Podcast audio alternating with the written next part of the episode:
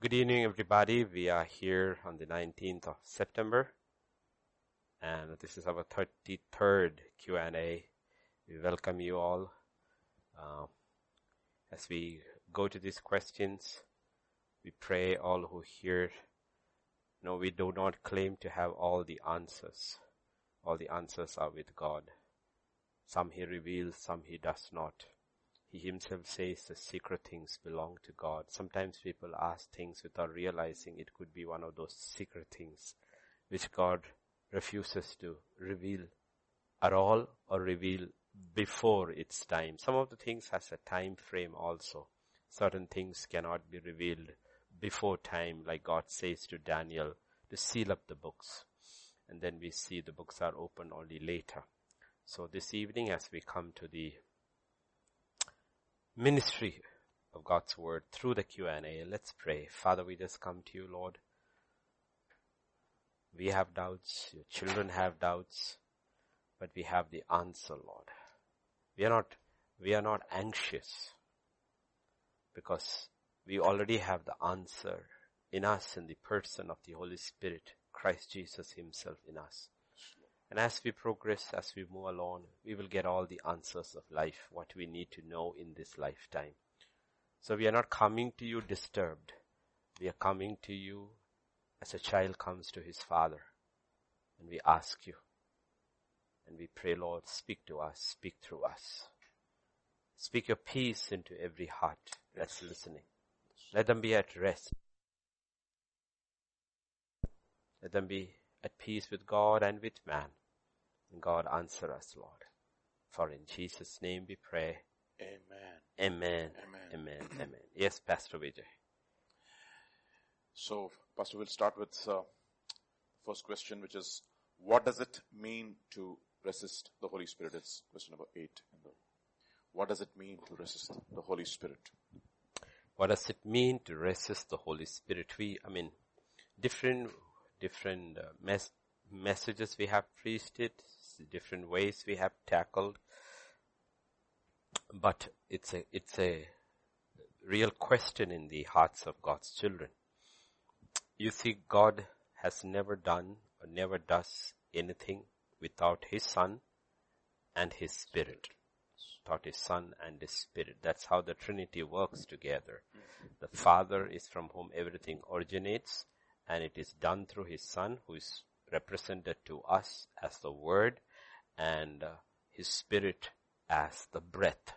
So, so that we can understand, okay? We can understand. And even, um, those of, like Pastor Vijay is hearing me, he's hearing me, the word I speak, but the word is taken to his ears by the breath. So you have two things. That's why, uh, if we speak, if there is somebody in moon, they don't hear it because there is no air to take this sound across. We just our, our way of understanding. Okay. In the spiritual realm, you don't need air to understand. But for us to understand, Jesus is represented as the Word of God and the Holy Spirit is represented as the breath of God, Ruah. So God does nothing outside of His Son and His Spirit. So when believers come, when the Word is ministered, when you read the Word, and the Holy Spirit is the one who actually brings conviction. Mm. When Peter preached on the day of Pentecost, you know they were cut to the heart and they cried out. Okay. So it does not mean everybody was cut to the heart. Okay. So when the Holy Spirit speaks through the word, we can either be cut and receive or we can be cut and gnash our teeth. Mm. Gnash our teeth. And that's what happened when Stephen was preaching through the Holy Spirit to the Sanhedrin. They knew their word. And if you look at that portion in Acts chapter 7 and verse 51, especially when he uses that phrase, they get so angry.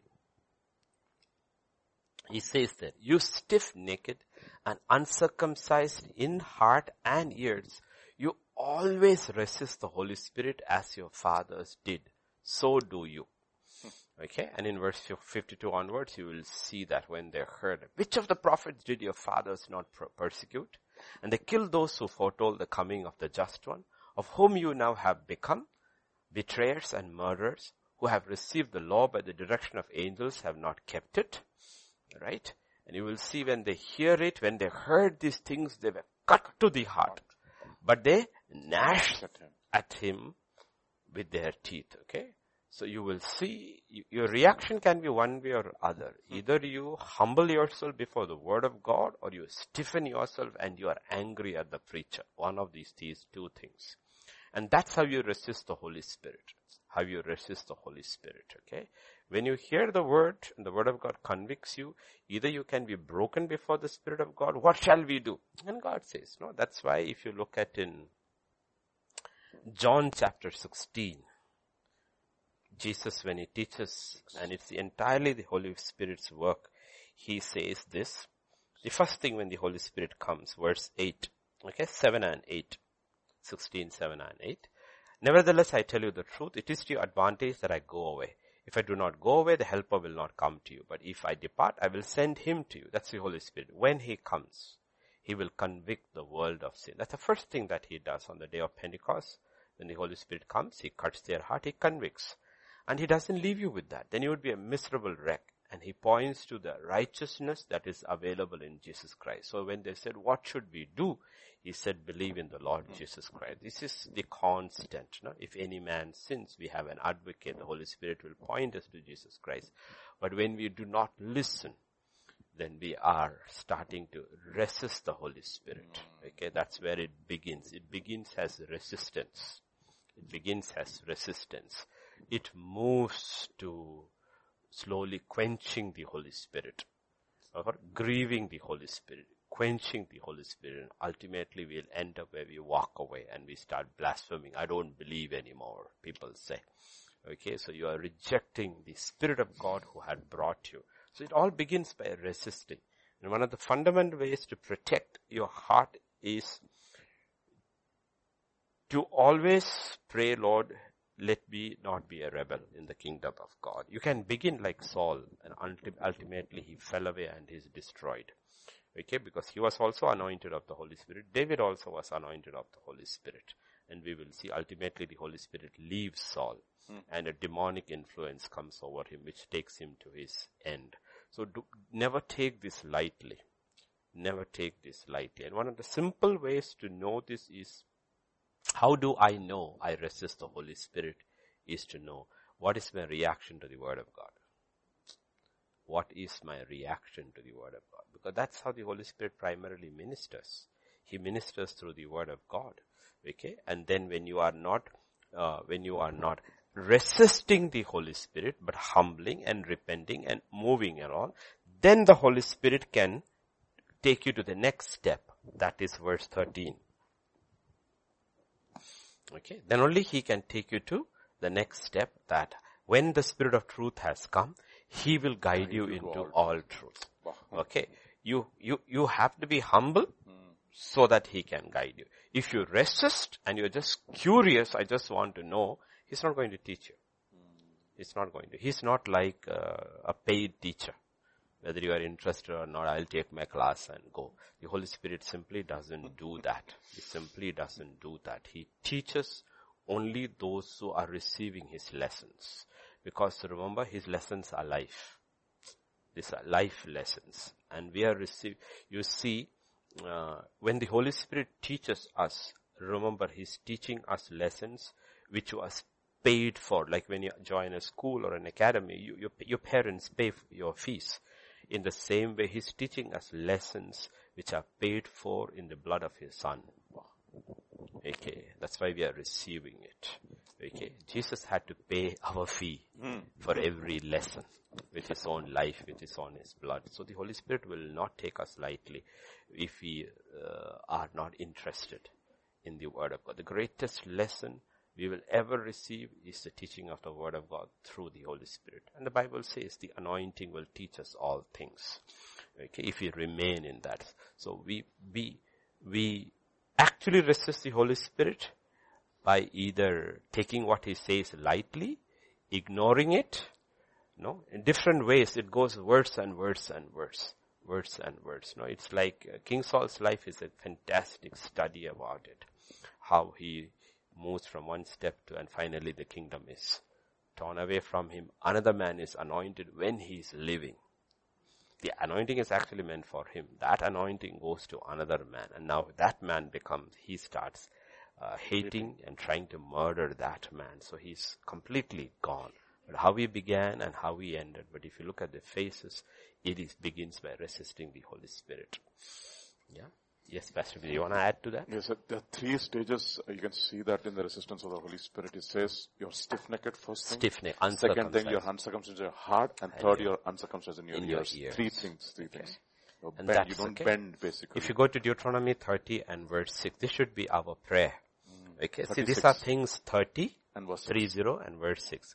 The Lord your God will circumcise your heart and your heart of your descendants to love the Lord your God with all your heart, with all your soul that you may live. This should be our prayer. Mm. Okay. Now you cannot pray this prayer and do contrary. Mm. Okay. If you turn with me to the gospel according to Romans, this is what Paul says. Okay. Romans chapter 2 verse 28 and 29. Hmm? For he is not a Jew. A Jew is somebody who praises God. Yehudi Judah. Yehudi means one who truly praises God. Who is one inward, outwardly. Nor is circumcision that which is outward in the flesh. But he is a Jew who is one inwardly.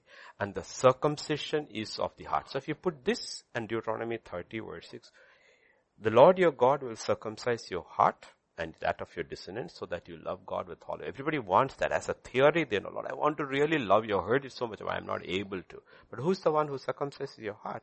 It is your Holy Spirit. In the Spirit, not in the letter. Okay? Whose praise is not from, from men. So we need to pray, Lord, continuously circumcise my heart. I'm telling you, circumcision in the flesh is a very painful thing. Mm.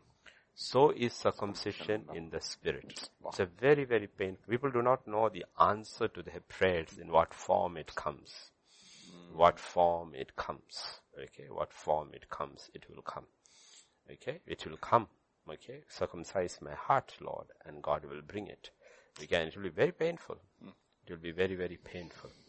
Okay, because you'll create situation in your life where you actually put no trust in flesh anymore, where you are not able to put your trust in flesh anymore. And then ultimately you'll come to a dead end where you say, Lord, it's only you. And God says, good. That's what I, where I want you to bring you to. Yes, Pastor Vijay. So the question number seven, because it's related to the Holy Spirit, um, why is that some people are baptized with the Holy Spirit and start speaking in tongues the very first day they're born again? Okay. While some have to wait for years to and pray for years. Are there conditions to be met? If yes, then how can it be a gift? Okay. Let me, I mean, this is a very confusing issue for a lot of people. A lot of people, okay? A lot of people. Let me, one of the best teachers when it came to this for me personally, I thought was Derek Prince who taught this the best in a way which makes you understand. Let's go to the book of Acts chapter 2. That is where it technically begins in the new covenant, where it is given. When the day of Pentecost had fully come, they were all in one accord in one place.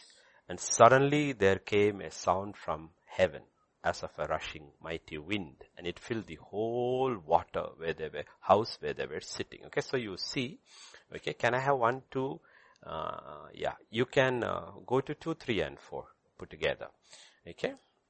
Suddenly there came a sound, okay, it filled the whole house and they were uh, filled the whole house where they were sitting. Then there appeared to them divided tongues as of fire and one sat upon each of them. They were filled with the Holy Spirit and began to speak with other tongues as the Spirit gave them utterance.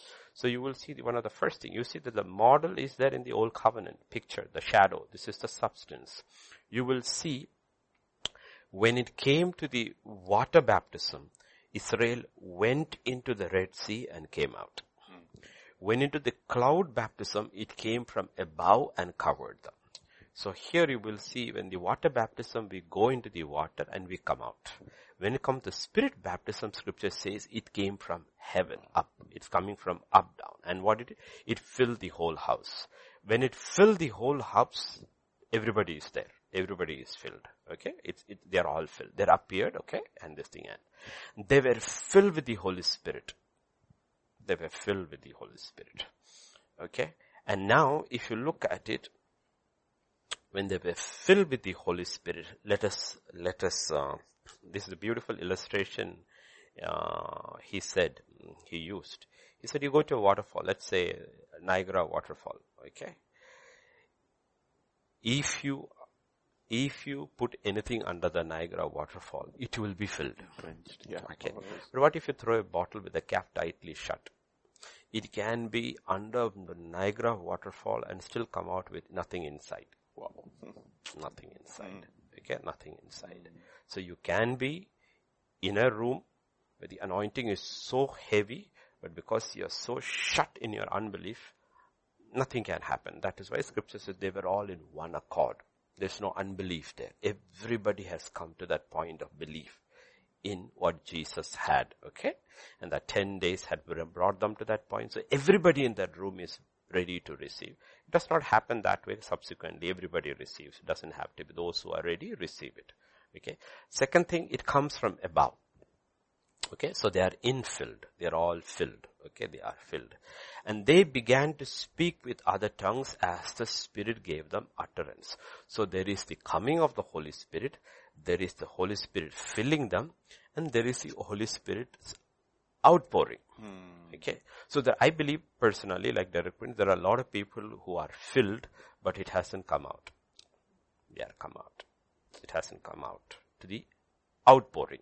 Why is it? Is because they don't look at the order. Scripture says, they were filled with the Holy Spirit and began to speak with other tongues as the Holy Spirit, as the Spirit gave them Utterance. utterance. If he had changed the order a little, it would read like this. They were all filled with the Holy Spirit as the Spirit gave them utterance and they began to speak with other tongues. But that's not what it is written. A lot of people are waiting for that order to come. It does not come like that. They spoke. It's act of faith. It's They spoke. Mm. And the Holy Spirit gave them the utterance. Vata. Uh, super. That's how it Oh. works. Mm, they spoke. They mm, spoke. But why don't we speak? Because the language that is coming, it blocks your mind. No, that cannot be. That cannot be a language. That cannot be a language. Scripture says they spoke. They spoke. It doesn't make any sense to the rational, intelligent mind of man. But they spoke. And who was giving them the utterance? The Holy Spirit was giving the utterance. It does not say the Holy Spirit. So everybody is waiting for, I'm waiting for the Holy Spirit to speak through me. He says, no, you speak. Mm-hmm. He gives you the utterance. Hallelujah. And a lot of people know they are filled. Mm. They are actually filled, but because they have not exercised their faith and allowed that language to come out, they do not experience the gift of tongues. But it is there. It is there. All you have to do is, Lord, fill me with the Holy Spirit. it happened with me, Pastor. Yeah, it that's happened. happened. It happened with me. the It's thing really- out. And you just utter it out. You utter it out. Okay, you don't allow your rational, mind. rational mind to stop you because this has got nothing. This is the language of the spirit. Hmm. If it is understanding, you don't need the spirit. To speak English, I don't need the Holy Spirit. Hmm. I can speak on my own. To speak Hindi, I don't need the Holy Spirit. I can speak. But if I have to speak Telugu, suddenly, then that's another tongue which he gives you. Okay, which he gives you. But if I speak Telugu, I may speak, you will not, I will not understand. I will not understand. So that is also there where he uses human languages also. That is what is happening there. He's giving them human languages where they don't understand. The hearers understand. Yet there is no confusion. 120 people are probably speaking 120 languages. The message is the same. Yes. So the, and none of them understand what each other is saying. okay, but there is the heavenly language also. So please remember, you are filled. And you just open your mouth and you speak and you believe what Jesus said. If you, if you ask your father, child asks for an egg, will you give him a snake? No. He asks for a fish, will you give him a scorpion? No. How much more will you first? So he says, do you trust me? Do you trust me? If you trust your heavenly father, mommy, I want egg. Does the mother give a snake? No. So if you, you fathers being evil, will give good things to your children, how much more? So why do you doubt me? Just open your mouth and speak. Speak. Hmm. Okay, open your mouth and speak. Okay, okay, speak. And he says, don't you, don't you realize you do that with your own children too? When your child makes one unintelligible sound, and it sounds something to which you know, oh, you're so excited, my chi- child spoke. The child wasn't speaking or anything, it just made a sound. But to you it was exciting. You know? So you're willing to receive that, but you're not willing to receive what God gives you. That is where the issue comes. The issue is not that people are not filled. Most Christians who genuinely prayed and asked are filled, but they are not able to go to the next step because they are inverting verse 4. They're waiting for the Holy Spirit to give them utterance. That's not what it is written. It is written, they began to speak with tongues as the Holy Spirit gave them Utterance. utterance. He gave them the utterance. They spoke and he was the one behind it. And when he was behind it, it didn't, it didn't agree with their mind, but they hmm. did not allow that to stop. They just spoke. They just spoke. Only thing in a public setting, Bible says, if you don't have the interpretation, don't speak because you create confusion. Don't speak. It's a private, it's more of it's a private gift for the edification of the self. It's more of a private, it's not a public gift, it's a private. Prophecy is a public gift. Pri- mm, tongues is a private gift. Okay, so the Holy Spirit comes from above. He fills, okay, He fills you. You are filled. And then when you exercise by an act of faith, it flows from you. It flows from you. That's what happens. Wow. That is where a lot of people struggle. Though they have it, it's so close. So if Just, I will tell you, don't be ashamed or anything. Just go into your room, bedroom alone and just open your mouth. Lord, I asked, I believe you have filled me and I'm going to open my mouth and I want to speak it out. And before you know, boom, it will happen. You're waiting, Lord, Lord, here I am, here I am, Lord, I will give you complete control over my vocal cords, Lord, utter through me. It's not going to happen. You utter and He will do it through you. He will do it through you. You speak it out and then suddenly you realize it will just go. It will just go. Okay, it will go. It's like opening a tap. It is there. The tank is full. You have to open it. You have to open it. You cannot say there's no water, there's no water. You go to the tank up and see it's full, then why it's not coming? You simply didn't open the tap. Just open the tap and suddenly it will come. Don't let your rational mind doubt something that is of the spirit. Yes, Pastor Vijay. so so when it, when they, when the question says are there conditions to be met? Yes and no Yeah. in that sense. Yes. Yeah, condition um, is there because, no, yeah, like we, the, the condition is the first condition of the, of the Holy Spirit. Don't resist. Okay, don't resist the Holy Spirit. When He convicts you, okay, when He convicts you, repent. You know, you listen, just listen to the Holy Spirit, the stirrings in your spirit. What is He telling you? You know, the conditions it's not like there are three conditions everybody has to meet. Each one's condition may be different. Each one's condition may be different. Okay, on that day, 10 of them, 120 of them, 10 days. What all conditions they had to meet, we don't know. We know it took 10 days. In Saul of Tarsus case, it took 3 days. In Cornelius' house, it happened immediately. So we don't know what conditions are being met. But the conditions are set by the Holy Spirit. He is the only one who knows what is blocking each person. So you have to listen to it, you know, and ultimately it, it, it you often it got to do with relationships. Know, God says, let go, let go, let go, you know. We do not know, we do not know. Just listen to the Holy Spirit what He says. Okay, and again, the other side is, if you go to John chapter 17, one of the conditions which I see is there. I will only mention conditions which are clearly mentioned. Okay? 37, 38, and 39. Okay? 37, th- John chapter 7, 30, 37, 38, and 39. Three verses. Again, he's talking about the Holy Spirit there. On the last day, the great day of the feast, Jesus stood and cried out saying, If anyone thirsts, let him come to me and drink.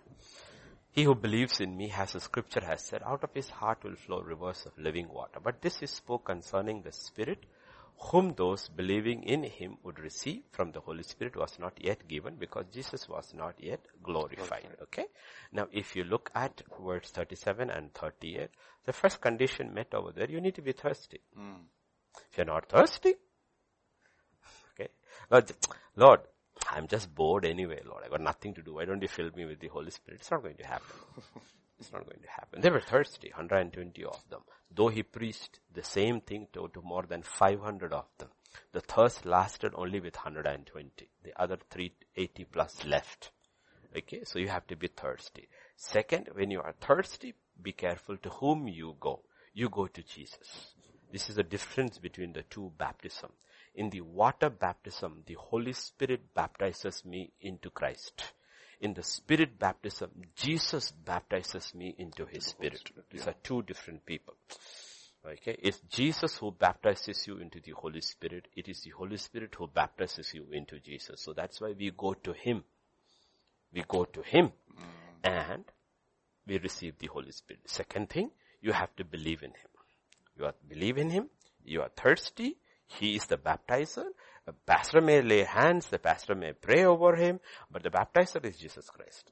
Amen. John made it very clear. The one who comes after me, I am not even worthy to untie the thongs of his sandals.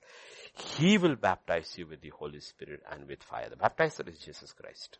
He is the baptizer. Okay, so here, you have to be thirsty, you have to believe in him, you have to go to him, and he baptizes. He may use a simple vessel like Ananias. Ananias was, Jesus told him, go to him, lay hands upon, and mm, Paul is thirsty. He's so thirsty. He's so thirsty. If you look at his thirst, you will understand scripture how thirsty he is. Acts chapter 9. So this is a very major issue for somebody. We'll just take a minute extra on that question. Okay. Okay. Chap- chapter 9, verse 17 to 19. Again, three verses we'll look. Yeah. Ananias went his way, entered the house, laying his hands on him. He said, Brother Saul, the Lord Jesus who appeared to you on the road as you came has sent me that you may receive your sight and be filled with the Holy Spirit. Yeah. Immediately there fell from his eyes something like scales. He received his sight at once. He arose and was baptized. And when he had received, okay, look at that. Look at that. Okay, look at his hunger. Look at his thirst for Christ. If you've been blind for three days, if you haven't eaten for three days, and you've been baptized with the Holy Spirit, you will say, give me food. That's not, he says, find me some water. I want to be baptized. Wow. That is, that's the hunger. Okay, that's a hunger. Okay, what is his hunger? He wants to be baptized before he will even touch. He said, I want to finish this off. I want to obey the Lord in the waters. I already got the Spirit. I want to obey. Actually, obey the Lord in the waters of baptism and then receive the Spirit. In his case, he received the Spirit. He says, does not matter. I want to get baptized first. So, you don't think there is water in that house. So they immediately they have to take him somewhere where there is water. They baptize him. Then he comes back and then he changes his clothes. You have to look at in your mind how the order is. Why? This man is so thirsty for God thirsty for God. Mm-hmm. And people are not. You can have everything happening right before you and not be even touched by a thirst or a hungering for God. It's like most, Elijah is on Mount Carmel. Everything is happening till evening. Nothing happens. Shouting, screaming, cutting. Nothing happens.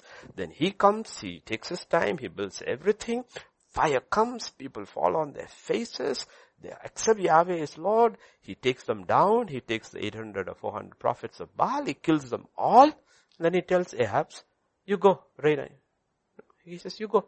I hear the sound of uh, rain. You go eat. And then he goes up. And he's still on the mountain praying. You know what Ahab does? He goes to eat. After seeing all this, there is no hunger or thirst for God in Ahab. He's not saying, no, I am not going to eat. I saw the fire.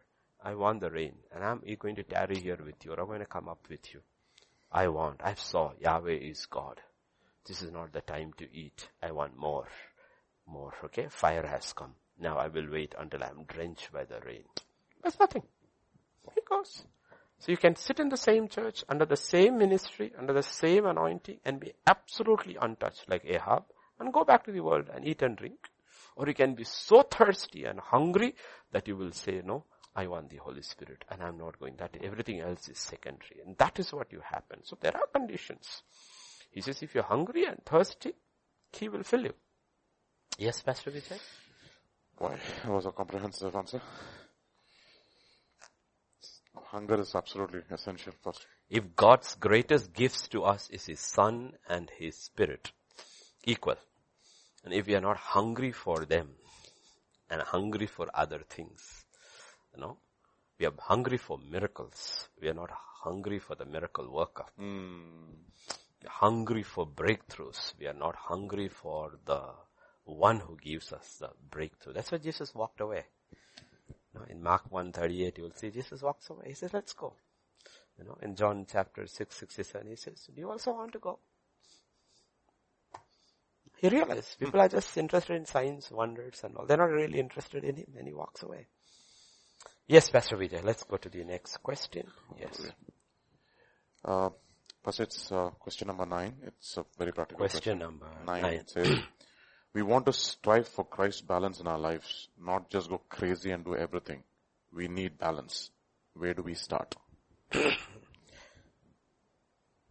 We start with the word, we start with the spirit, both, okay? Both. Now when we talk about balance, we have to be very careful when we use these terms. Like I said, hmm. like we are ministering in English, but English is the language we use in the church. English is the language we use in the world. So balance may mean something else in the world, Yes. and balance may mean something else in the Kingdom. kingdom. Hmm. So the, the people of his time might look at Elijah as a totally unbalanced Balanced. man. Exactly. But actually he's the only man who is balanced. because we have to be very, very careful about this, about how you look. But in a normal way, we are talking about within the church, Christendom. You see, there is something about, now next time I preach, we'll get into that. When, when, like, let us, let us use the simple, I think somewhere inside we have that, we, I used it, uh, when the writing on the wall, we use that illustration, we use the scales, remember? You have been weighed in the balances, Balance, yes. okay? Now that's the typical balance, a literal weighing in a balance. But you cannot weigh in the balance. Let us think about it. You have two containers. They both have to equally have to have the same weight. Yes. Then what is connecting it also has to have the same length and the same weight. And then you have a rod to which they are attached. And you hold, you have to hold at the middle. You have to hold exact middle. Then only it will be balance. So before you can have balance, you need to have order. A lot of Christians are struggling for balance because they don't have order. Don't have order. They want balance. But God says before balance comes order. Hmm. Order. Okay? Because next message on Elijah will be on that. I mean, everybody's been waiting for three and a half years and already the whole day is over. Now it's come for evening. But you cannot rush God. Cannot rush God. Because God's things have to be done in God's order. God's order. Okay? You cannot rush into the Holy of Holies unless you have passed from the world into the outer courts, into the holy place, into the most holy place. Yes, the curtain is rent. That doesn't mean you rush through. You rush through. He's still holy. You can only go through Jesus Christ. There's no other way. So there is an order. And people struggle with balance because they struggle with order. With order. And in God's kingdom, there is order. Once you start understanding God's order and start getting that order in your life, like I keep telling, you know, you young ones also, I tell you, one of the things is that when you have order in your life, one thing you'll realize is that there's enough time to do what God has called you to do. Okay, order is a great time saver. Great time, like tomorrow we are going to church and I was telling Sammy the instructions because we have another, another church comes after we have left. So we have, we finish and before they come in, we need to clean up the church, put all our things away. So to put away things away, if you have an order, you can do things fast. So you have teams, you do this, you do this, you do this, you do this, you do this. And I told him and he knows it, but still it's my job to give the instruction. So after I put everything into that locker room, the last thing that goes in is the carpets. Why? Because the next service, the first thing that comes out is the carpet. Okay, you have to roll away the carpet and put it away because another people set will come, they may mess it up. But I also said, when you are rolling the carpet, see that you tie it up. Why? Because the room is small. You leave the carpet in untied. Next time you come, the carpet has opened by itself and you cannot enter the room. Why? These things have all happened to me when I was young. When you have a small room and you put a curtain in. Because you use the typical puja rooms, you used to put curtains. And after some time you try to enter the room, you see the curtains have opened and you're not able to get in. now you have to use great force, brute force, and half an hour to put one hand in. You know why? Because you did not have order. If you had collapsed the curtains and piled them up nicely. You could have put all your cartons. Now you got so much carton sitting outside and you could only put two in because you didn't collapse it, you put it just like that. Why? Because you were lazy. Okay. So order has taken balance out. Mm-hmm. So that is why we discipline the children. Children are called to be disciplined. Okay. Now it is not education. Uh, Simple examples which I have used is that when you go to a school, they don't teach you first. First thing is they will check you. There's a watchman at the gate. You need to come on time. You need to come on time. And what difference does it make? They are teaching you the discipline of time, how to value time. Okay. Second thing, they will see whether you are in uniform. They are in uniform. Okay. So you will see they put you through one whole thing and then only the classes begin. Classes begin. And if you look at what happens in the first 30 minutes or 45 minutes before the classes begin, it is all got to do with order. Hmm. It's got to do with order. If you want edu- now what these Zoom things and all here, you are receiving an education with no order. It will not work well for you. Absolutely. You, after some time, you have to allow, pray, Lord, this will go away. We will go back to order. Oh, yes. We'll go back to order. Like, we had order when we preached for six months because we were four people, yes, and a big group of people outside, but we had to order ourselves and preach. But those who are at home don't need order. Hmm. Right? You can tune in when you want. You can miss worship. You can put your feet up and sit there and listen to the word of God. So you real, because nobody is watching you. There's no reverence actually. There's no reverence to the word. Mm. You can do whatever you want. Mm. I don't like it. I will switch to listen to something else. So you don't need order. So it does not work well. It works well for us. Because we don't have to be upset by your disorder. it works well for us, but it does not well work for the church. It works only well for the man or the woman or the child who has brought order into their lives. Amen. Order. And you will look at Jesus' life. He had unbelievable order. And because he had order, he always heard. And because he heard, there was balance. Yeah, bother. He had balance. He had balance. And it is, this balance is determined by God. It's not determined by man. But first, that balance is determined by our parents. That's why father and mother is put over there, no? Child has a set time. It's not one day I wake up at five o'clock, next day I wake up at six thirty, third day you wake up at eight, one day it's okay if you don't eat breakfast, next day if you want, it, there is no order in their lives. See, when we all grew up, one of the fundamental things was that breakfast was was the meal of order. Lunch you took. Dinner was the meal of fellowship. Supper, as they call it in West. Because supper is where the whole family is there. Even in ancient times. Breakfast is the meal of order. Meaning, you didn't try different things for breakfast. It was almost always the same hmm. thing. Because what you are trying to do is take in your breakfast, finish it, and go. You got work to do. That was, okay, so you didn't play tricks with breakfast. Lunch you took. Dinner was a more relaxed affair, which was, that is why it's called the Lord's Supper. It's not called the Lord's Breakfast. It is not called the Lord's Lunch. Because there's no fellowship over breakfast or fellowship over lunch, even in ancient days, because the parents were out, the father was working, everybody was involved in household work. So you will see, even in these things, God brings order. But when you grow up without order, you also have no balance. And when you don't have balance, God cannot teach you. He will not teach you. He will not teach you. So you will always remain at one particular state in your spiritual life, even if you are saved. He cannot take you forward. Like I tell you, in the army, before we can even reach the what our strike corps at Galwan, first they teach you. They don't teach you to shoot and all. They teach you discipline first. Because a gun in the hands of an undisciplined soldier will only destroy him and bring havoc to the nation. Hmm. So the first year of your training or more is discipline. Is discipline. Okay, and that's what God is trying to do with us. So order, we're gonna call it discipline, order, balance, all go together. And ultimate balance for a man of God, a woman of God, child of God is hearing from God. Once you have heard from God, the balance comes in. Balance comes in. But that's the only balance you need. That's the balance you need. You don't have to do anything other than what God has told you to do. It's not that God will directly speak to you first. He speaks through God ordained authorities yes. in your life. Yes. He's put parents over there, and then He puts teachers over there, then He puts the world system over there, He puts the pastor, the eldership over there. He has put various levels of people who speak into your life. And what has happened in the 21st century is that that authority has been demolished. Reverence, respect for authority has been re- demolished. There is no order or discipline in the lives of people. So children grow up very disrespectful, very disrespectful. They have no clue what respect is. And if you're disrespectful, let me tell you, man may speak to you, God will not speak to you. God will not speak to you. God will not speak to you.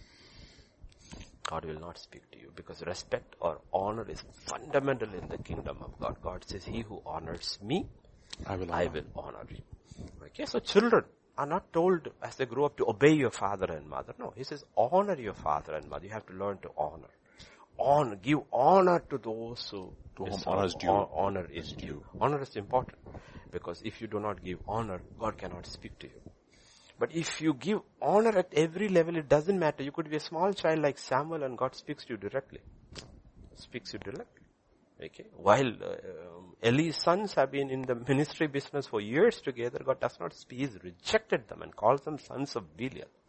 Well, this little boy, God is able to speak to him because he's got order, which his mother taught him. He's got balance, and God speaks to him. And then God uses that man. So that's how you have to understand. First understand order. First order you have to understand. Simple. Don't get offended. First understand is determine your gender according to God's word. Not what the world says. Are you male or female? Decide. Because that's God's order. Because according to that, God has functions. Man is not called to do all things. Woman is not called to do all things. He has gender specific order and responsibilities. In that you find peace. Okay? Find peace. Okay? Christ came. He didn't do everything. If you look at it, he hardly did anything. Right? If you look at today's ministry and Jesus' ministry, he hardly did anything. His entire work was summed up in the work of on the cross. So why didn't he do so many things? His father didn't tell him. You and I don't have to do everything. We just have to do what God tells you to do. Right? Like I always say, the most peaceful girl in the church is Apguti upstairs. She doesn't have to do anything other than what Raj tells her. As simple as that. And Raj doesn't have to do anything other than what God tells her. Then there is peace. If there is peace, Christ under God, man under Christ, woman under, under that man, and the children under that parents, there is order and there is balance. There is balance. But when there is, this order is in there, I'm telling you, when the day of the Lord comes, people will go through shock waves in the kingdom of God. They will see their works being burned up like wood and all and just coming through the flames. Meaning Lord says, nope. Says, your work is not acceptable because you neither had order nor did you have balance. It just was a haystack. No, people don't understand. People don't understand how the kingdom of God is going to be revealed. it's going to be revealed. So that's how balance comes. It doesn't come in one day. It comes over a period of time and you have to enforce, strictly enforce order in your body and order in your mind. mind. In these two places, order has to be brought. And if you, anybody wants to study, study the letters to Timothy, especially 2 Timothy chapter 4. Look at that. Paul is speaking to a young man. He's indisciplined. Can read, understand from the letter, he's a gem of a guy. True son of faith, indisciplined. In The letter, twice the same lessons are there in both the letters. Timothy get some order and discipline in your life. You're a good kid. Your heart is pure as gold. Everything is good. One problem with you is you're so easily distracted. So disoriented you are. You're disoriented you have no discipline in your lives. And this is writing at the end of his life. and he gets a lesson. I don't know when he got the lesson. Sometimes I feel Paul had to die to wake Timothy up. Sometimes it happens. Paul is dead. Timothy hears his mentor is dead. His spiritual father is dead. He goes probably into a time of remorse and decides, you know what? I'm going to make him proud. I'm going to make him proud. You're sitting in heaven. You are not going to be ashamed of me. I am going to discipline myself. I will have order in my life. You know, order and balance goes together. You know, a lot of people struggle because they don't have order. Hmm. And it is never too old to get order, okay? never think, oh, I am too old. Now what's the point? No. No. And this is talking about spiritual order. Spiritual, spiritual order. order. No. But spiritual order, order. See, remember, it is your, where is your spirit? It's in, in your body. body. So that's why God says, give me, like I said, give me a wallet. Mm. Your money, your ATM card, your debit card, credit card, everything is in the wallet. Just give me a wallet. That's what God is saying. Give me a body. In your body is your soul and in your spirit. So he says, I'll bring, but I need your body first. The most difficult to bring order is to the body. And then the mind. And you're fine. The spirit will speak very clearly. And your soul will process it, your body will obey it. Hmm. Know, but if there's no order in your soul, you will not hear from the Spirit. And even if there is order in your soul, like there are fantastic people, incredible theologians, incredible order in their soul, but their bodies are so lazy. They are just armchair critics. Armchair critics. Their body, I mean like cricket commentators, no? Harsha who could hit 200, 300 and all. But can you put him on the field? You can't put him on the field. Mind? Fantastic. He looks at, he knows everything he knows. But his body will work? No, his body will not work. So you need discipline and order in your mind. You need discipline and order in your body. And God ask for both. Romans 12, 1 and 2, ask for both. And that's how balance and order comes. Yes, Pastor Vijay. I mean, it's unbelievable that you said that one of the orders that it's, it's a gender order. It's like, I don't, I think it's, it's interesting that we have to speak about that in this day and age. Everywhere, you know, you have it's, to keep speaking because I know women get more upset than men. You know, get more upset than men. But you need to realize women will pay a higher price. A price. Okay. A price. If you look at the judgments in Genesis chapter 3, you will see the pain is on Eve. Man doesn't go through labor pains. If you want to put it like that, the whole pain, the sorrow, the grief. No, you will see it's a woman who goes through more grief than a man. You know? So the women has to be want more. Don't change your order. You will go through. Like we have a saying in English, I mean Malayalam, I used when I counsel, I used to tell them, girls. It says, whether the leaf falls on the thorn or the thorn falls on the leaf, it's the leaf that gets hurt. It gets hurt.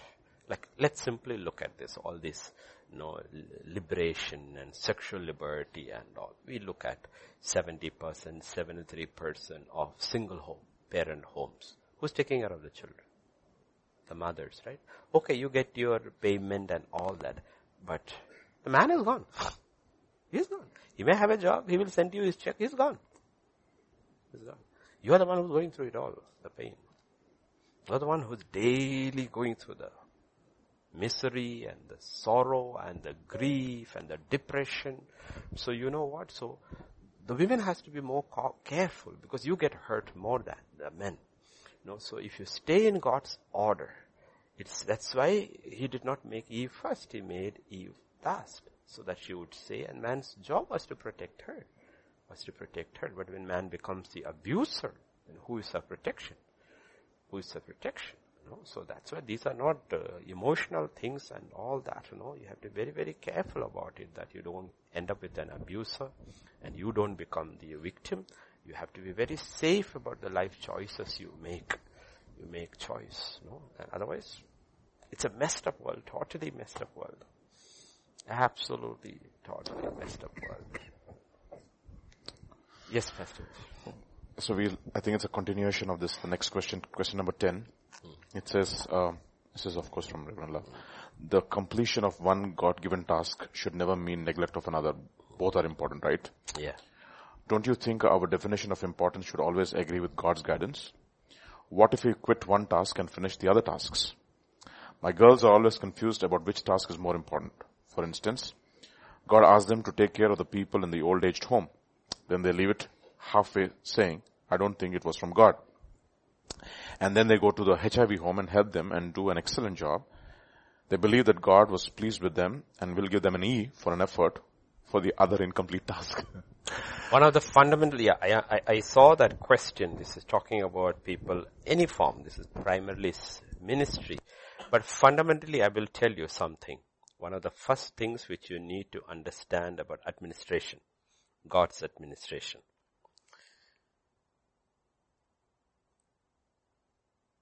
When you are under somebody and you are sent to do a task, you don't decide what is important and what is not important. That is decided by the person who sends you. Sends you. Okay. So if he tells you, like in this case, go to the old age home and minister, that's what you do. Or there's a HIV home, I like, it's irrelevant. It's, irre- it's irrelevant. Okay, it's irrelevant. That will happen only when God, after you have, because the first, first things and all, even when you go out to ministering and all, you're not really ministering, you are learning disciplines. For one and three and a half years, they thought they ministered. Mm. They didn't minister anything. okay, they didn't, Jesus was just disciplining them. The ministry began only on the day of Pentecost. Yet if you look at they healed, they preached, they cast out demons and they were so excited. God says, no, this is all just training. Okay, and he made it very clear, I sent you. Do this. So the first thing you have to understand is that you don't decide importance. You don't decide importance. This is the problem of the unsurrendered soul, especially in 21st century. You don't. You don't make those decisions.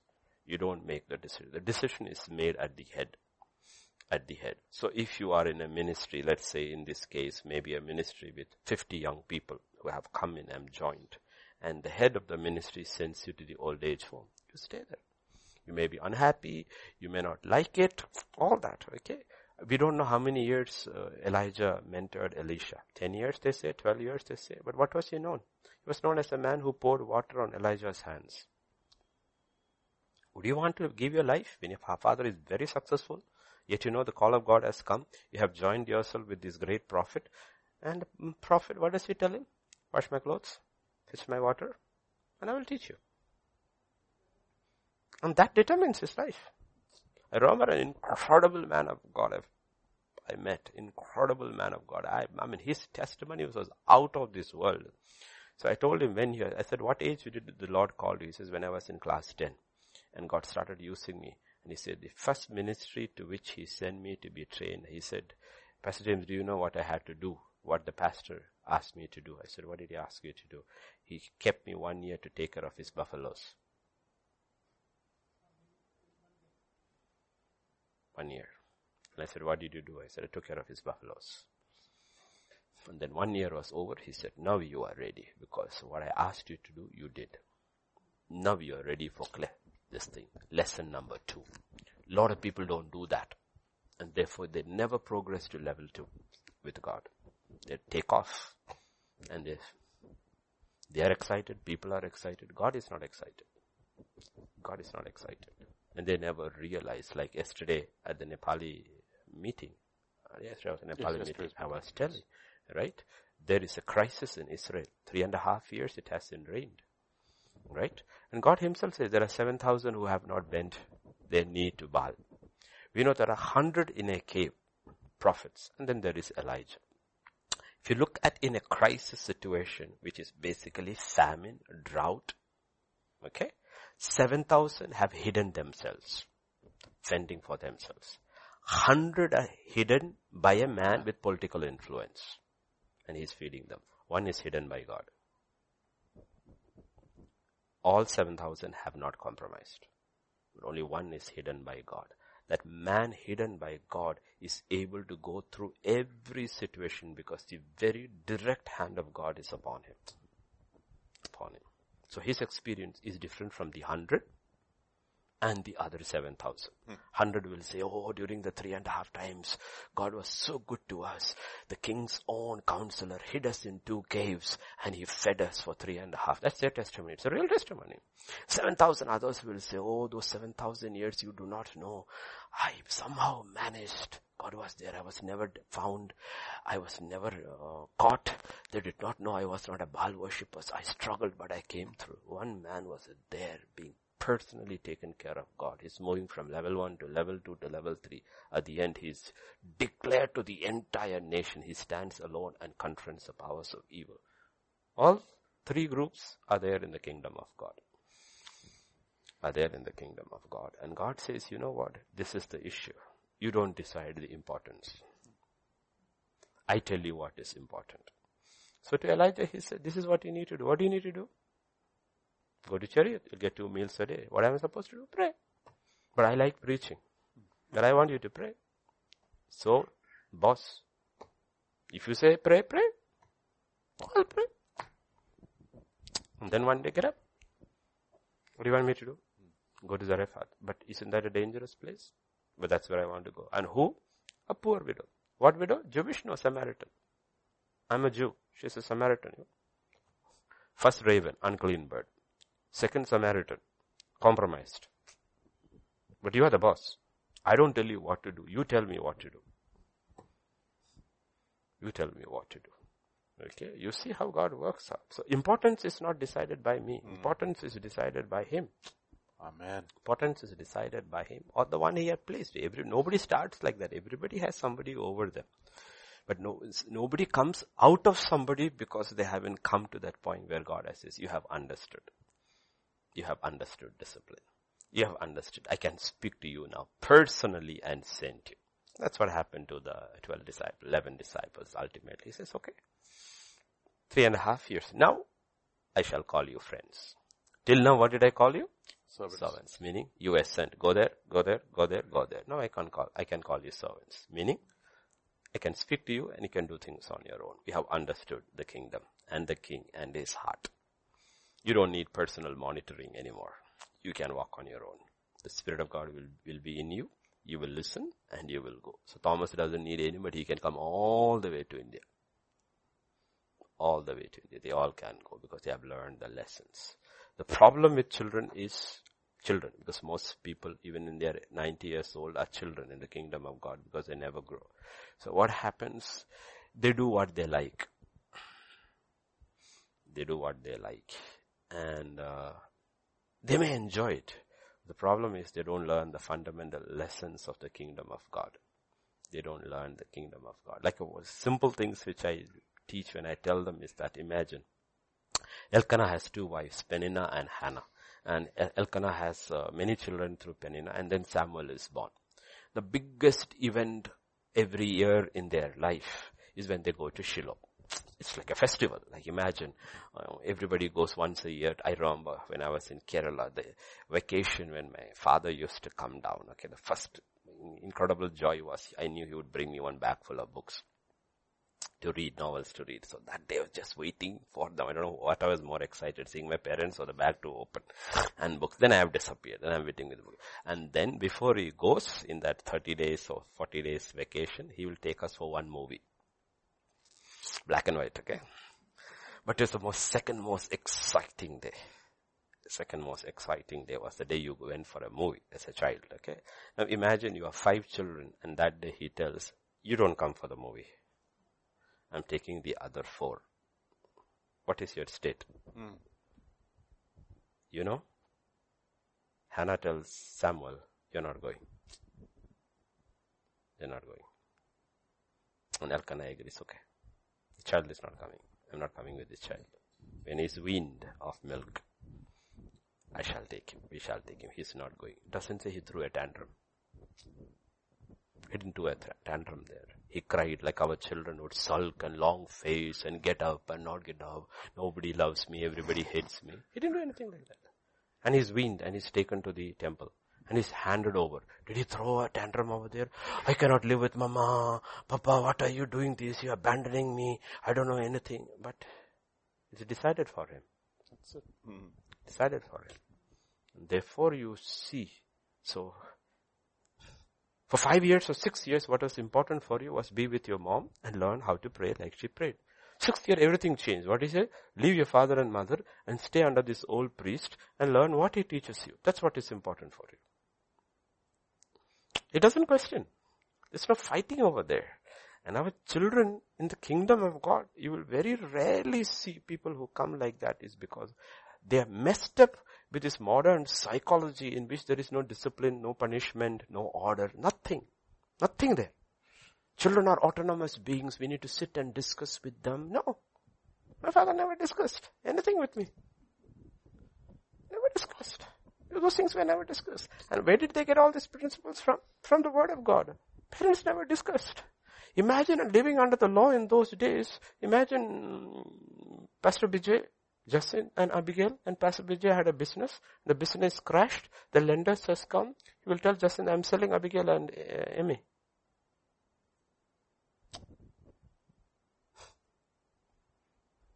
It's accepted by the law. Selling them as servants to that house for five years. And that person will pay the price and he'll pay his debts off. That is what Elisha's widow says. okay, think about it and think about it. I'm not saying that was under the law in a Jewish system and there was safety, protection. Those servants who could not be abused or none. All those protection God has put over there. But it was allowed. Total parental authority. Parental authority was given. Okay, today, children have authority over parents. They decide. They decide. They decide. And how do you expect prophets and apostles to arise from a generation like that? But still among them God will find people who understand the truth and voluntarily submit to God. Amen. And to the man God has put them under. Doesn't matter how. I mean, Elijah must have been a, like, you know, difficult to live with. You know, he's a difficult person to live with. Right? Very difficult to live. But Elisha never leaves him. And finally on the day of departure, he gives him many choices. You stay here, why are you coming? He says, no, I'm not. That's I'm it. following you all the way. I'm coming all the way. I'm coming. So this is what children need to understand. But start with small things. Start with small things. I'm not saying you stay in abusive situations. No, no, no. I'm not saying that. Please don't misunderstand me. There's a difference between discipline and abuse. Okay, we are not talking about. That's why when we counsel parents and when we teach Christian parents, we tell them uh, uh, you can use a rod. Most governments have banned it. Where it is not banned, use a rod. But only one rod. Don't use every rod in the, every spoon and anything you get your hand on. Don't do that. One rod over there so the child knows this is for discipline. One of the fundamental teachings we teach them is that hands are for loving, the rod is for discipline. Okay, so when the rod comes into your hand, you are, you are teaching them the hand of love is the hand that is disciplining you. Mm-hmm. Understand that. Don't discipline with the hand. Because we saw yesterday in Isaiah 65:3, all day long I stood with outstretched hands for a rebellious nation. This is loving hands. So when God disciplines, He uses a rod. It's a loving hand of a father that disciplines a child. But don't discipline in your anger. Mm. Anger. And discipline has to be consistent. It's got to do with an issue. Today you are in a good mood. The child does something, you leave it alone. Tomorrow you're in an angry mood. The same thing, you beat the child. Okay, the child is getting mixed messages. What is that? I can get away with this only if I check my father's mood. If my father or mother is in a good mood, you can get away with anything. Mm. But if he's in a bad mood, even if you do a good thing, be very careful. Mm. So you're not disciplining or doing anything. You only made it to a crook. you only taught the child to be a crook. Okay, so these are things we need to understand because when we talk about coming under, and that's how you learn, we need to understand what is discipline in God's kingdom. God's kingdom, the hand is to love the rod is for discipline. Mm. Okay. And when you discipline, be very sure the child knows what is it for discipline. Mm. What is, and also when you are a parent in India where you are allowed, uh, at least, you know, uh, use a rod. Don't say, I will take it, I will take it. Don't tell 15 times. Doesn't work. So he, uh, he, after some time he has calculated 16th time only she will take it. I can push till 14. Hmm? Should I take? Should I take? Should I take? No. You just say that. I have told you once. You don't get a second warning. First two times, give two, three warnings. After that, says, next time you do it, you're getting it. He may be in a cheerful mood when he's disobeying, but he gets it. And he has to get it and make it an experience for him. Don't do ah, like a feather. No, it's an experience. It's an experience. Okay, so when he sits down, it's a constant reminder, that's where you give it. You will always remember. Remember, no? no? Will always remember. And that lesson is, the pain will go away, but the lesson is remembered. So don't make it a happy experience and all this thing. Okay, happy experience and all the, it has to be. And then as they grow up, there is a time when you don't paddle them anymore. Okay, paddle them anymore, but you will find other areas in which you can discipline them. You know what they like, you know what they love, and you take that away.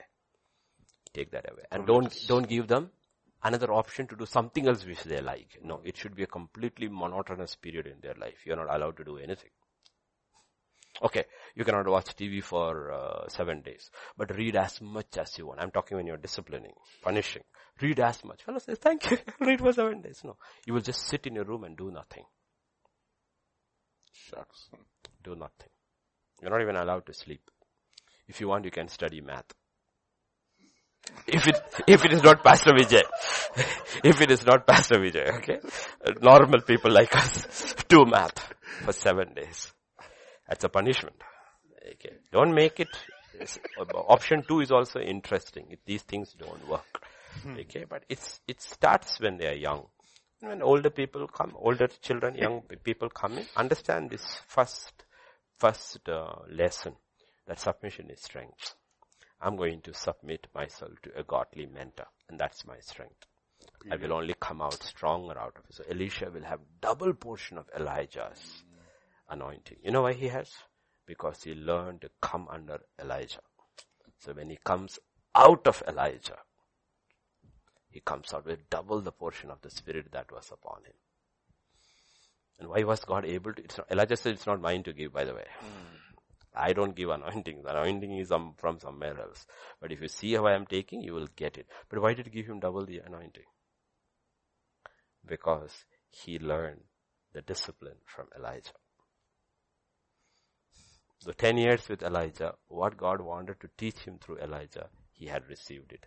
Therefore, he is ready to receive the anointing. Mm. Because an undisciplined vessel without order, a balance and discipline, if he receives an anointing, because God promised, receives the anointing, will end up like Samson. He'll be ultimately destroyed at the end. But a disciplined vessel, if it receives the anointing, will end up like Elisha end up like Elisha. The anointing is the same. There's no difference between Samson's anointing and Elisha's anointing. It works out in different ways, but the anointing is the same. It's the Holy Spirit. What is different? The vessel is different. One is a totally indisciplined vessel. The other is an incredibly disciplined vessel. And look at their ends. Look at their ends. Look at their lives. Look at their ends. It's different. That's, I think, enough for that question. Actually, there's a there's a proverb which I'm just trying to find out. It says, mm. the, uh, it's actually Proverbs 20, 30, 20, 20 30, easy to go, actually, mm. easy to remember. Yeah. It's, it's, can you, blows that hurt cleanse away evil, mm. as do stripes the inner depths, depths of, of, the, the heart. heart. That mm. following deep down inside of this. No, but this is, this, I, I preached about this, this thing, okay? There is two things. One is the blow that is outside. The other is the stripe that, that is, is inside. inside.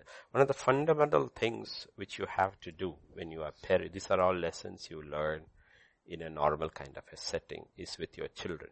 One of the things which, have, which parents have to learn how it works. You have to teach the child to really love you. And you have to really love your child. The child has to really. So what happens is the spanking the child got is not what hurts the child. What hurts the child is I hurt my parent. Mm. That's the inner depth. Why does God say love you? Why, why think, why do you think uh, David is so distraught? Why do you think he's so broken? When everything is normal. everything is normal. Nothing is going wrong. He knows he's hurt God because he loves God with all his heart loves God with his whole heart. So there is an outward stripe, there is a inward stripe. Okay. If you don't love your child, I still remember the first time I disciplined Matulika. Only once I had to discipline her. She never believed that I would discipline her. No? I just gave her one. She burst into crying. She ran to me, hugged me as if her heart was breaking. She simply couldn't believe that I smacked her. It's not, it didn't really hurt her much. It is, I mean, she's a small child, no, it's not hurt her, just one tap. She was so broken that I actually disciplined her than the pain of that small little smack, okay? You need to realize, you know, I mean, that was my child because by the time you become a, like a grandfather, you actually know what parenting is. When you're actually a parenting, you're just learning lessons. But when you become a grandparent, you actually learn what parenting is and you realize, you know what, you don't have to discipline so much. You won't need to discipline so much if you love the child and the child loves you with all his heart. They will obey you. That's why God says, love me with all your heart, with all your mind, with all your strength. You love God that way, you will obey anything He says. It's simply the power of love. Mm. You know, the power of love. There's nothing more powerful. That is what, that's why you see in the new covenant, let's look at that. It's an incredible statement Jesus says. Incredible statement, John chapter 16 or 15. Uh, 14, 14. Yeah, John chapter 14. Verse 15. 14, 15. If you love me, obey what I command you.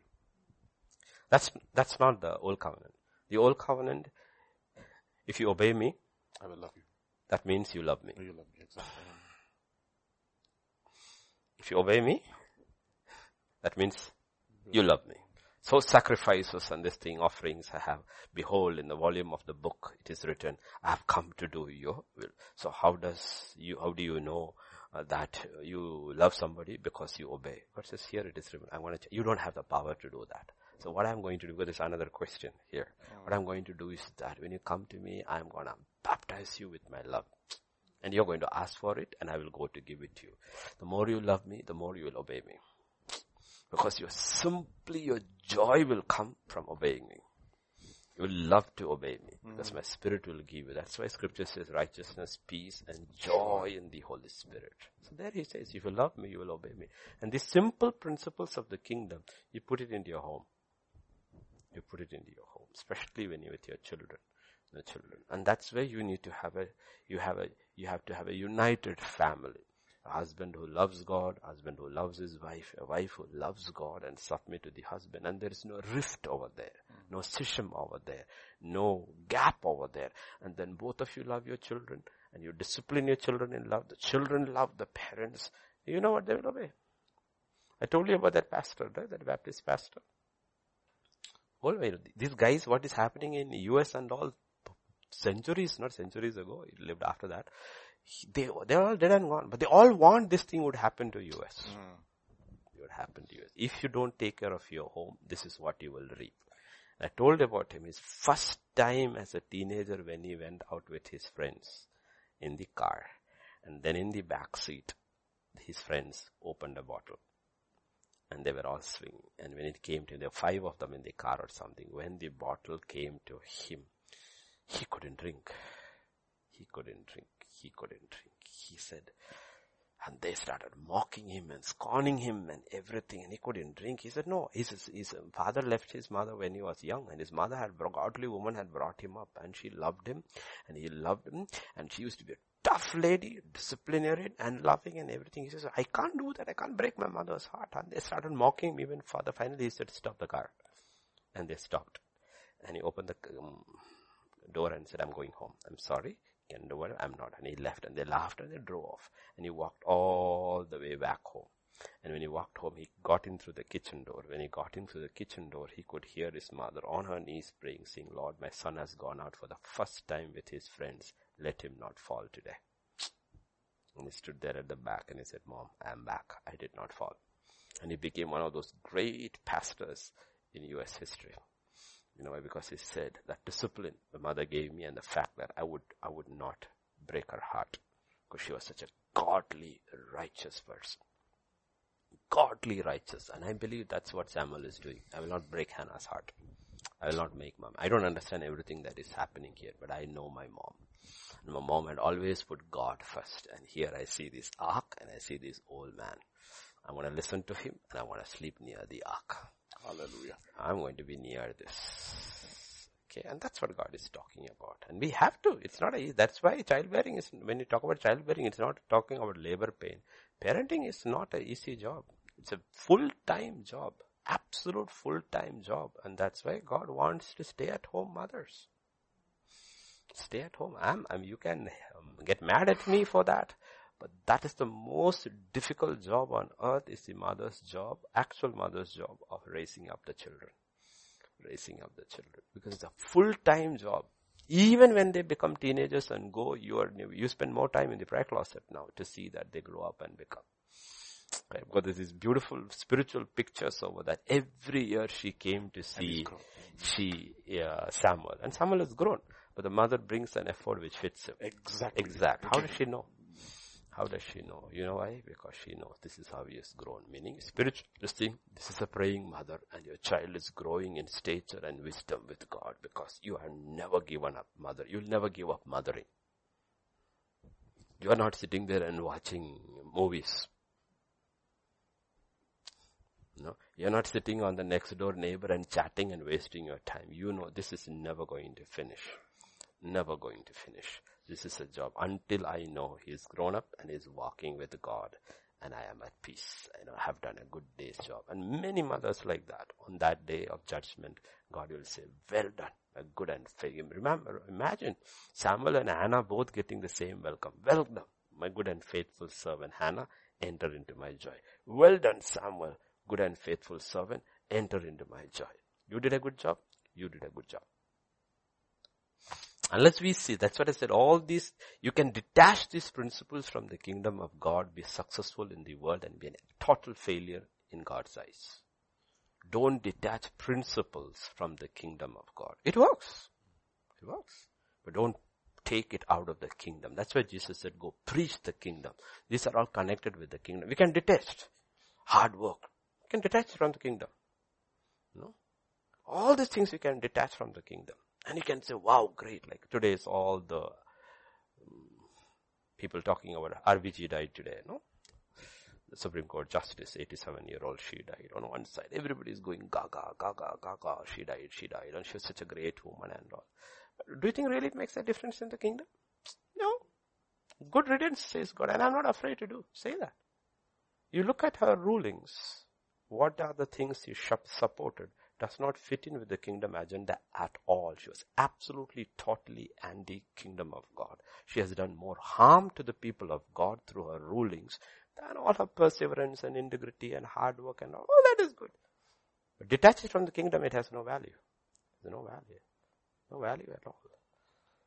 It's no value at all. Okay. People will say, no, I wrote a comment in one of the public, not Twitter, another public forum. How many replies I got to that? Know. So many replies I got to that, know. And I was laughing. Okay, I was laughing. So many were positive. One lady was very negative. Okay, was very negative. I didn't reply to them at all, no, but I was telling, you, okay, no, okay. So our problem is we detach everything. We want, okay, I am a hardworking person. Where's the kingdom in your life? Hmm. Okay. None of these things make any difference in the kingdom without the king and the kingdom. So God did not ask us, um, be disciplined. For what? Hmm. For what? As a good soldier of Christ Jesus. As a good soldier of Christ Jesus. Be loving. For what? Hmm. For what? Compromise truth in the process?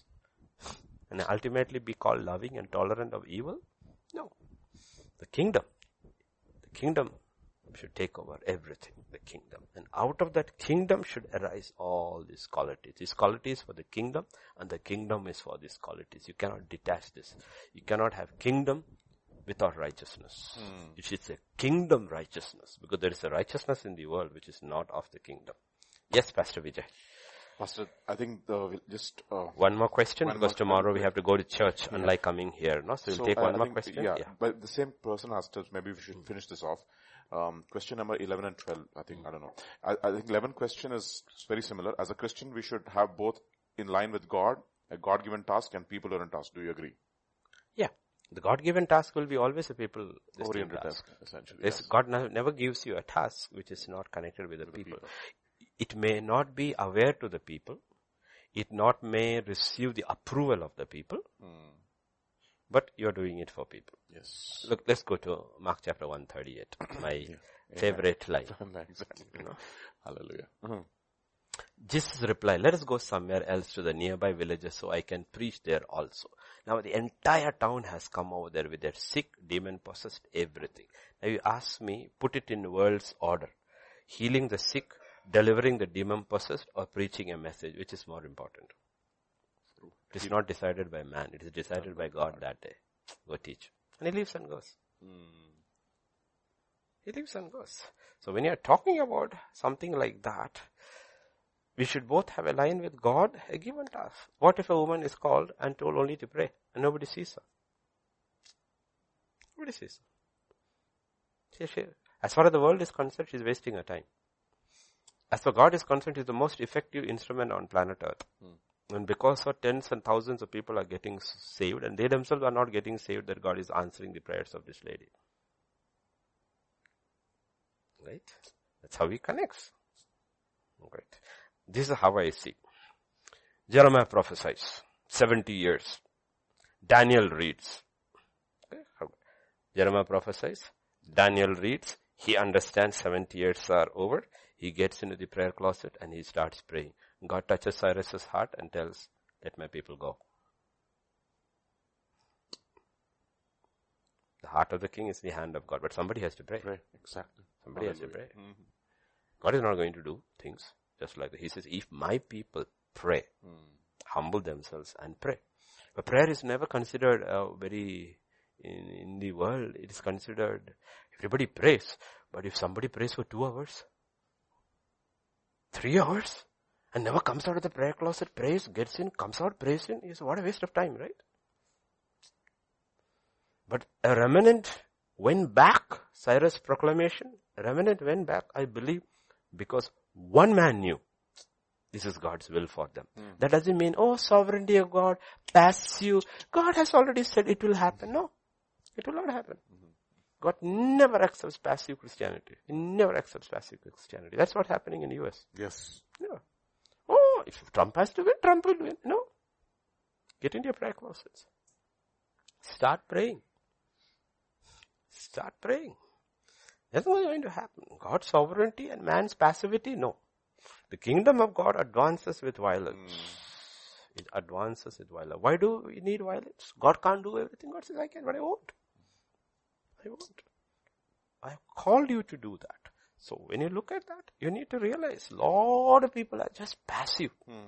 Passive. And people, why, under, wonder why people pass over, God passes over for you. First God had a Passover and then he passes over. That's the question number 12 is the last question for the day maybe. When someone uh, did something unholy in God's sight, they both crossed their boundaries with the same person they are going to marry. And when they realized both felt godly sorrow and they repented. My question is, can their relationship after marriage become holy again to glorify God? Or is it okay to be separated?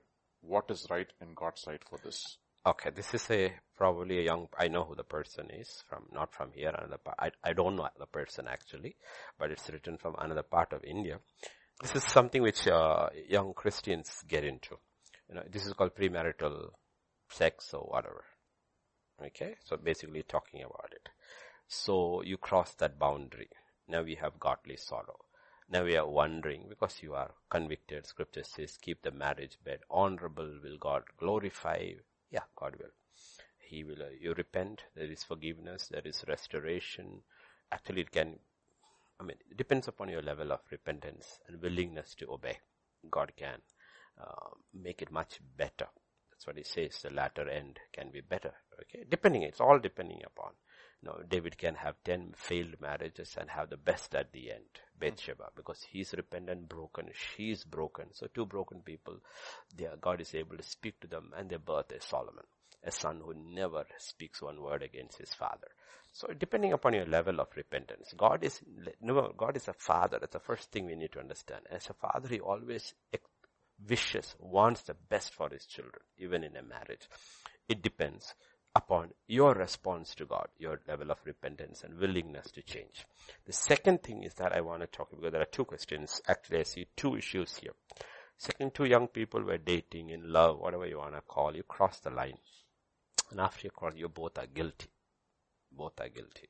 And you're feeling sorrowful and you repent. But now that you've crossed the line and you think maybe we are not meant to marry each other. But because we crossed the line, we need to marry. No. No. Two wrongs don't make a right. If you are not meant to marry that person in God's sight, just because you consummated it before does not mean you need to marry. You have to go back to God and repent and still trust God and obey God and say, Lord, we are going our separate ways and God will work it out for my good. But if I marry the wrong person just because of a physical oneness act, then I'm asking for more trouble, which may end up in separation, divorce or something else. So don't. Okay. What is binding over there is the covenant of marriage, not sex before marriage. It does not make it binding does not make it binding. What is binding is the covenant you have made with God, with one another, and before them. That makes it binding. The sex before marriage without a covenant does not make it binding. It's not binding. So you have to be very, very careful you don't. Because a lot of people, I know, do, we have now, can do, have to marry. And then it's a mess. It's a mess. It does not work. Then realize, oh, this is not the person. But now God says, stay over there. And now that you have made a covenant and got married, stay over there better. Okay. But before that happens, God tells you, separate, go your separate way. It can become a bit be between two Christians. It can be between a Christian and an unbeliever.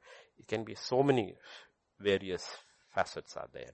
But remember, because you had sex before marriage, that does not mean you have to marry that person.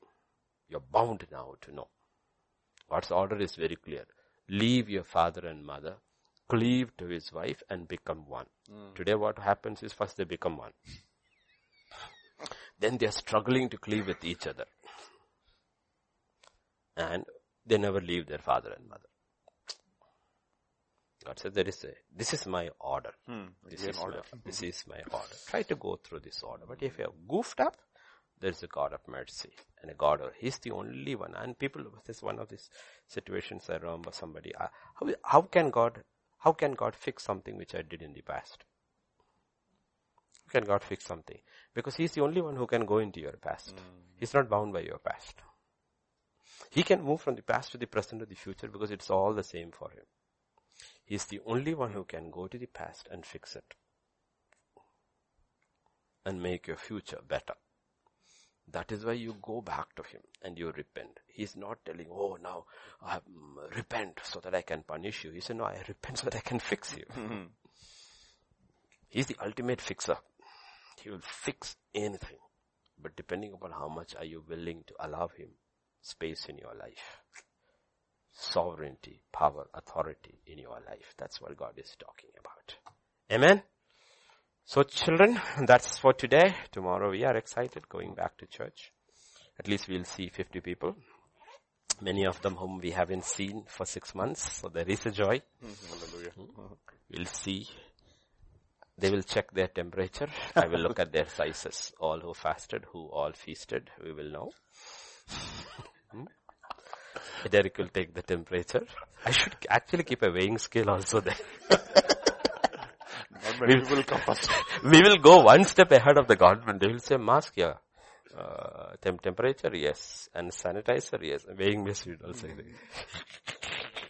which is not COVID protocol, but our protocol. How many fasted, how many feasted. Which uh, we all may get caught in it, so we'll keep it. we will keep it away. we'll keep that away. so we will see some of you tomorrow. So we just thank God. We'll Pastor Vijay, could you close in prayer? Father, we just want to thank you, Father, once again, Lord. We are just oh, so grateful to you, Father that you are a God who's also our Father, who is interested in the minutest details in our lives. And even as we have heard right now that you are a God who can fix everything because you are a God who chose us in you even before the foundation of the world was laid. Thank you, Lord, for the God that we serve. Thank you, Father. Thank you once again, Father, for this time. I pray, Father, for all those who have been a part of this question and answer and for those who will listen to it in the future. I pray, Lord, that you would, Lord, Father, touch every one of them, O Lord. And Lord, let them be drawn to you, to a closer walk with you. Thank you, Lord. Thank you that there is no condemnation for those who are in Christ Jesus. Thank you. Thank you, Lord. Thank you. What an awesome God we serve. And even as we, Father, wind up for this day and prepare ourselves for tomorrow, I pray, Lord Jesus, that you would speak to us through this night. And I pray, Lord, that you would prepare us to be found in your house on time tomorrow. Father, we look forward for great things, O Lord, even in the coming days, Lord. Thank you, Lord. We praise you. We worship you. We give you glory. For in Jesus' mighty name we pray. Amen.